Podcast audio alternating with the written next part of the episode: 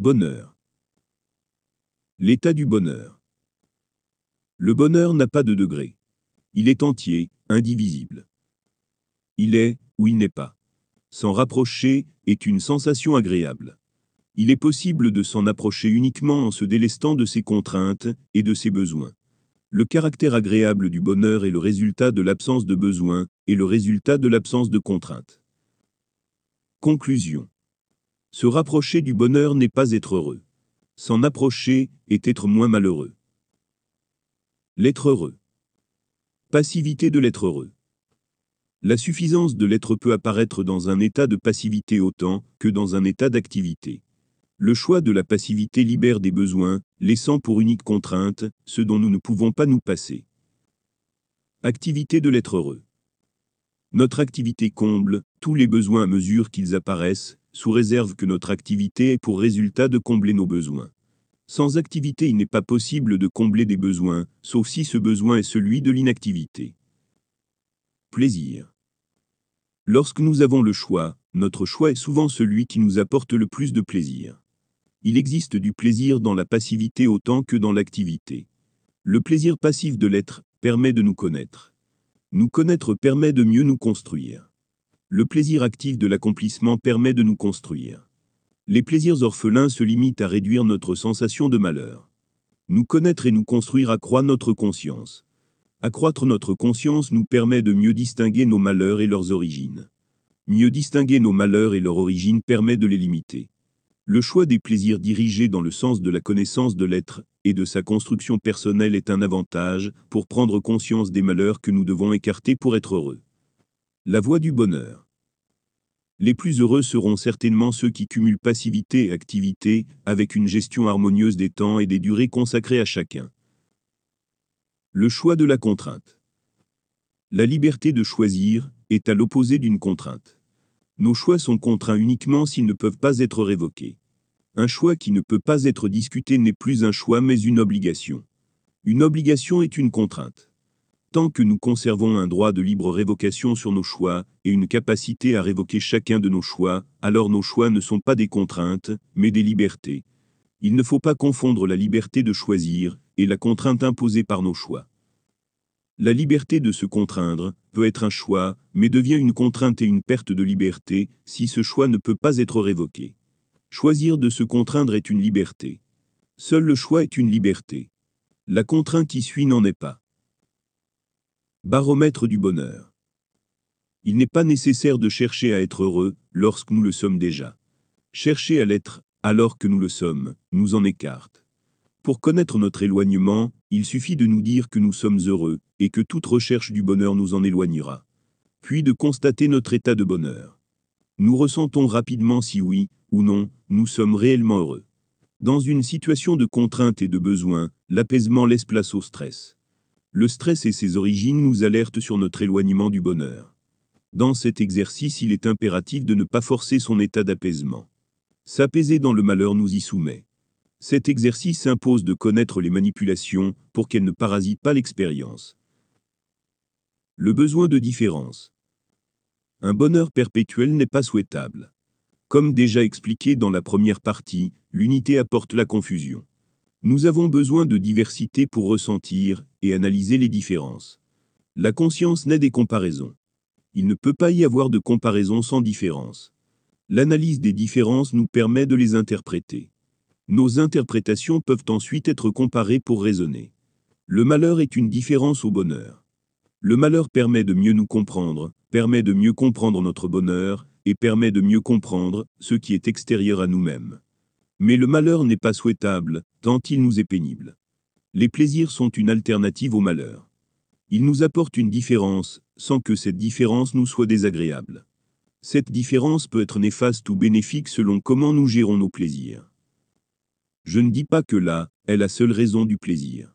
Le plaisir est aussi une source de récompense pour avoir agi dans le sens de son bonheur. C'est un guide que certains tentent de manipuler comme une addiction hors champ de notre bonheur. Je ne prétends pas comprendre le plaisir, pour tout ce qu'il est. Le plaisir est un sujet qui nécessite encore de longues durées d'études, sans être certain d'en comprendre un jour l'entièreté de son existence. Le plaisir du bonheur. Le bonheur peut nous apporter du plaisir.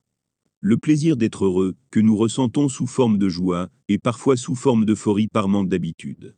Ce plaisir ressenti nous sort de notre état de bonheur.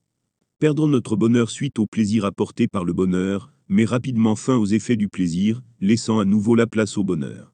Il est possible d'osciller entre cet état de plaisir du bonheur et notre bonheur, mais la redondance invariable est contraire à notre besoin de diversité. Sur la durée, cette oscillation entre plaisir et bonheur perd de son intensité, jusqu'à provoquer un besoin, ou jusqu'à percevoir, cette oscillation comme une contrainte. Le mauvais côté du bonheur. Le bonheur tend à faire régresser les facultés intellectuelles et la créativité des individus lorsqu'il est donné.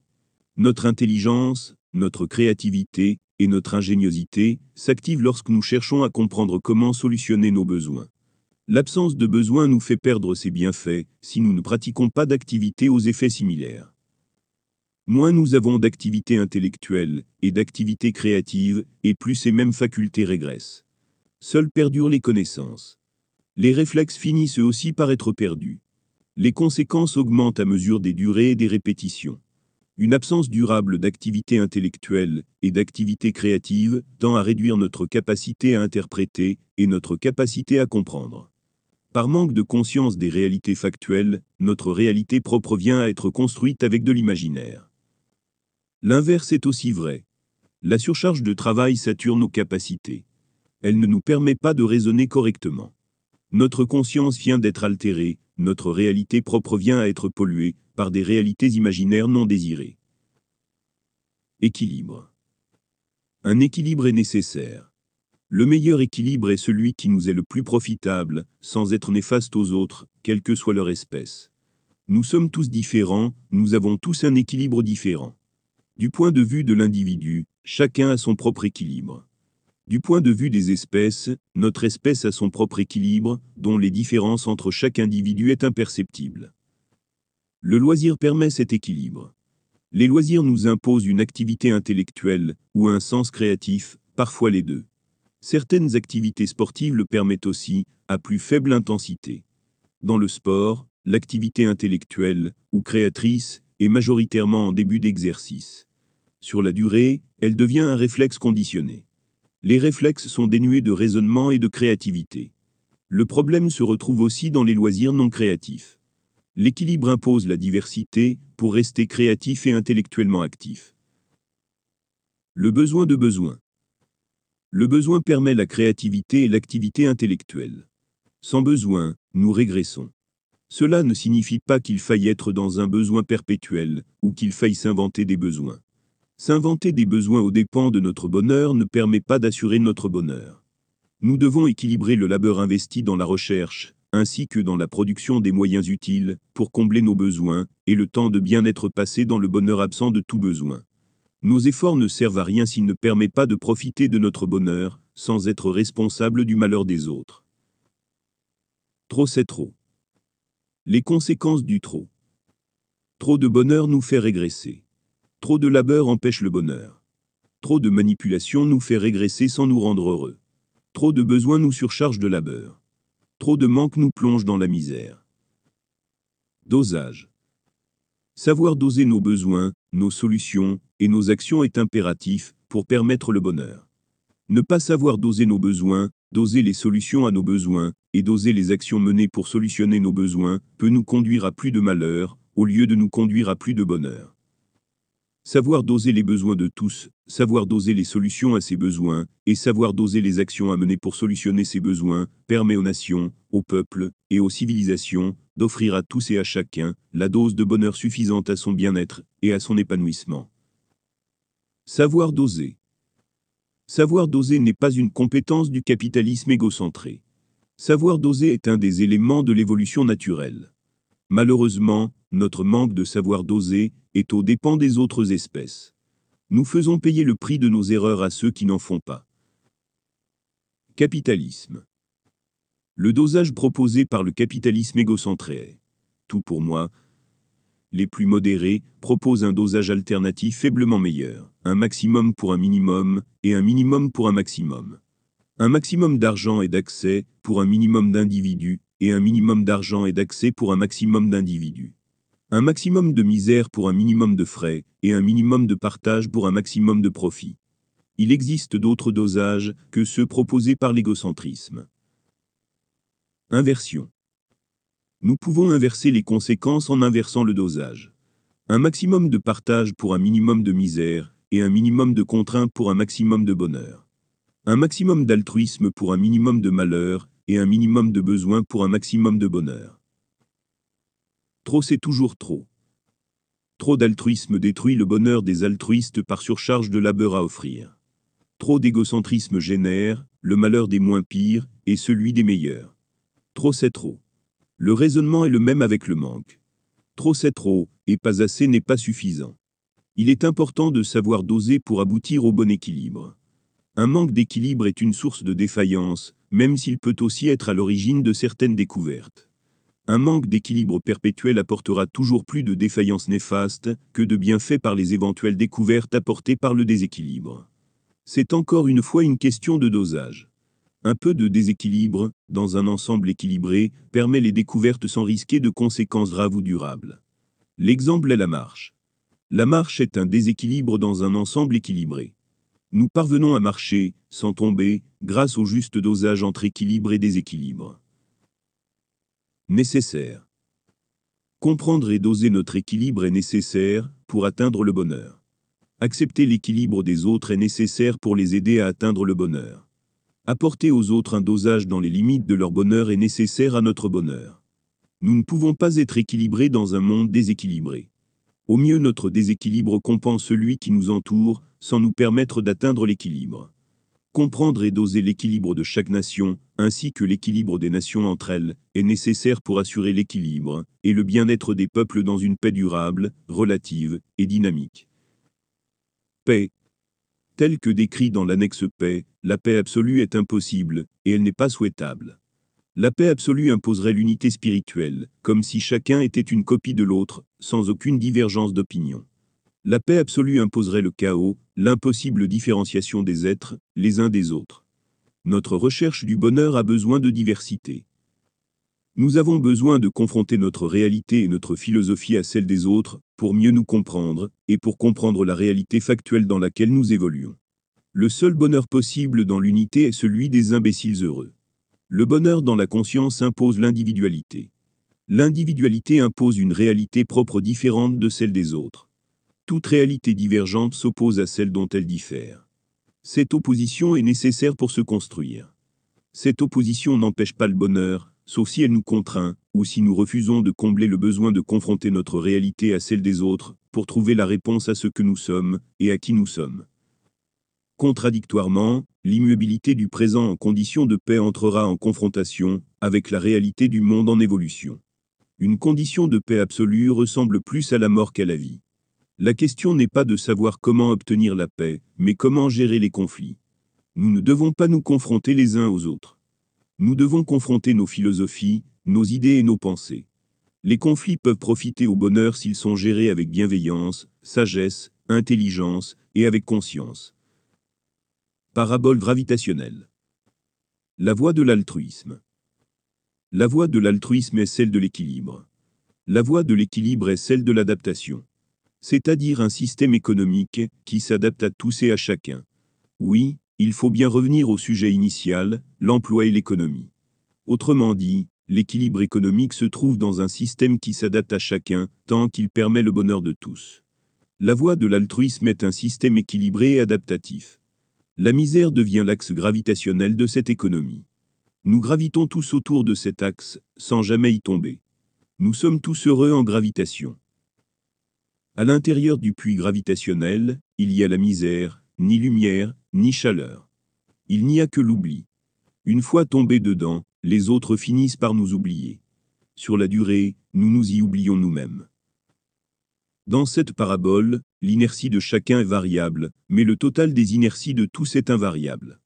L'impression d'un total inertiel plus grand, ou plus faible, est relative à la densité de la zone gravitationnelle. Plus la densité est faible, c'est-à-dire moins, il y a de misère générale, et plus l'impression de richesse générale est grande. Et inversement, plus la densité est forte, attractive, avec plus de misère, et plus l'impression de richesse est faible, puisqu'il faut toujours plus d'inertie pour échapper à sa gravitation. Plus il y a d'individus qui tombent dans le centre gravitationnel, et plus la zone de gravitation se densifie. L'inertie est égale à l'absence de besoin. Plus un individu a de besoins, et plus son inertie se réduit. La masse de l'individu peut lui permettre de limiter les effets. Plus la masse financière d'un individu est forte, et moins les besoins affectent son inertie. Même avec une forte masse, il est possible de tomber dans la misère, une misère humaine, existentielle, plus que financière. Dans la voie de l'altruisme, les plus éloignés du centre gravitationnel transmettent une part de leur inertie à ceux qui ne pourraient pas y échapper sans cet apport. Ils échangent une part de leur inertie pour assurer la stabilité et la pérennité du système.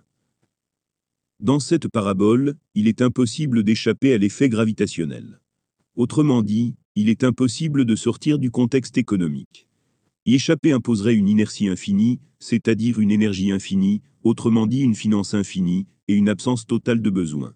Il faudrait être au-delà du système économique et le contenir dans son entier. Si un individu ne gagne pas régulièrement de l'inertie, il finit inévitablement au centre de la zone gravitationnelle. Les échanges d'inertie sont impératifs pour la stabilité de tous. Ceux qui en ont le plus doivent en céder à ceux qui en ont le moins pour s'assurer que personne sombre dans l'oubli, au centre de cette masse gravitationnelle, là où l'inertie devient insuffisante pour assurer sa survie plus il y a d'individus qui tombent dans le centre gravitationnel, et plus ceux qui n'y tombent pas ont une impression de domination. Ils détiennent l'inertie nécessaire à l'équilibre des autres. Plus cette impression de domination prend de l'ampleur, et plus l'égocentrisme prend le dessus. La voie de l'égocentrisme. La voie de l'égocentrisme est similaire, à la différence que les individus qui gravitent autour du centre gravitationnel apparaissent comme des étoiles. Nous sommes tous des étoiles, et nous percevons les autres comme des étoiles. Seuls quelques rares individus n'ont pas cette perception. Nous brillons à hauteur de nos finances. Les étoiles les plus petites sont attirées comme des insectes par la lumière des étoiles les plus grosses. Les grosses étoiles tentent d'absorber la masse des étoiles plus petites pour devenir toujours plus grosses et être ainsi capables d'absorber toujours plus de masse. Plus une étoile est petite, et moins elle peut céder de sa masse à une étoile plus grosse. Les étoiles les plus petites peuvent uniquement en absorber. Les étoiles les plus grosses repoussent tant que possible, les petites étoiles les plus petites qui tentent d'absorber leur masse pour survivre. Les étoiles moyennes sont la cible des grosses étoiles. Ces étoiles moyennes agissent en parasites. Elles gravitent autour des grandes étoiles et tentent d'absorber les plus petites que la grosse étoile ne souhaite pas approcher. Les étoiles moyennes sont exploitées, comme un intermédiaire par la grosse étoile, pour qu'elle puisse absorber la masse des petites, sans devoir distribuer de sa masse en les conservant dans sa zone de gravitation. Ces étoiles moyennes espèrent grossir en absorbant les miettes laissées par la grosse étoile, au risque de se faire elles-mêmes absorber. Les plus petites étoiles se retrouvent de plus en plus dépourvues de toute richesse, et deviennent de misérables corps célestes inertes, dont l'avenir est éjecté, perdu dans l'espace lointain. Les plaisirs du bonheur. Pour profiter des effets du plaisir, la meilleure option est de favoriser les plaisirs qui comblent un besoin. Tels que manger une nourriture saine et équilibrée préparée par un chef cuisinier, qui saura nous apporter des plaisirs gustatifs sur nos besoins nutritionnels. Faire notre footing dans un sous-bois plutôt que le long d'une route. Etc. Nous profitons des plaisirs, qui nous récompensent pour nous être dirigés vers le bonheur. Conclusion. Le besoin s'oppose au bonheur. Le besoin est impératif, pour apprendre et pour progresser. Apprendre et progresser assure notre survie, la survie de l'espèce, la survie des espèces, la survie de la vie, et la survie des écosystèmes propices à la vie. Trop de besoins nous surchargent de labeur. Trop de besoins empêchent notre bonheur. Il nous faut un juste équilibre entre notre activité laborieuse consacrée à l'acquisition des moyens nécessaires pour combler nos besoins et la durée passive dans un bonheur exempt de tout besoin. Dans un contexte exempt de besoins, se créer des besoins est nécessaire pour continuer d'apprendre et de progresser. Nul besoin de se créer des malheurs. Le besoin peut être remplacé par l'envie d'un plaisir orphelin. Un plaisir orphelin peut devenir un faux besoin. Un faux besoin est nuisible à l'individu s'il persiste comme tel. S'ajouter des besoins peut être un risque. Une absence de besoin est un risque. L'équilibre entre besoin et absence de besoin est nécessaire pour assurer notre bonheur et notre survie, tant notre survie physique que notre survie spirituelle et intellectuelle. Notre survie intellectuelle et spirituelle est dépendante de nos activités. Le bonheur gratuit n'y participe pas. Pour survivre et évoluer, nous devons vivre des expériences et chercher des réponses. Les besoins nous y contraignent. Les malheurs sont des expériences de vie qui nous imposent de chercher à s'en défaire. Les malheurs nous font évoluer. Le bonheur nous repose de nos malheurs. Un bonheur constant ne permet pas le malheur. L'absence de malheur ne permet pas l'évolution. Une absence d'évolution dans un monde qui avance est équivalent à une régression. Sans malheur, nous régressons. Régresser limite notre survie, que ce soit notre survie physique, intellectuelle ou spirituelle. Sans contrainte physique, notre corps devient fragile. Le raisonnement est le même, avec l'intellect et le spirituel. Mais trop, c'est trop. Et trop peu n'est pas assez. L'équilibre dans la contrainte est nécessaire pour que cette contrainte ne devienne pas la cause qu'elle tente de combattre. Je ne dis pas d'accepter nos malheurs. Je dis de les choisir. Les expériences que nous vivons nourrissent notre mémoire, notre système cognitif et notre âme. L'égocentrisme crée plus de besoins que nous ne pouvons en combler. Se nourrir avec de l'égocentrisme ne permet pas le bonheur. Pour être heureux, nous devons agir pour notre bonheur. Le malheur des uns entraîne toujours celui des autres. Ne pas regarder le malheur des autres ne change pas les faits, cela nous masque uniquement l'origine de nos malheurs. Pour assurer notre bonheur, nous devons assurer celui des autres. Attention à ne pas confondre malheur et misère. La richesse financière ne met pas à l'abri du malheur. La majorité des individus financièrement riches ont des besoins qui dépassent leurs moyens. Ces besoins excessifs ont leur richesse financière pour origine, et l'égocentrisme pour intermédiaire, avant d'avoir leur égocentrisme pour origine, et leur richesse financière pour intermédiaire. Le bonheur se trouve soit dans une faible conscience, c'est-à-dire dans un état d'imbécile heureux, soit dans une forte conscience, suffisamment forte pour reconnaître l'origine des malheurs. Entre les deux se trouve le malheur de ceux qui pensent comprendre où est leur bonheur, alors qu'ils n'ont pas conscience de leur malheur.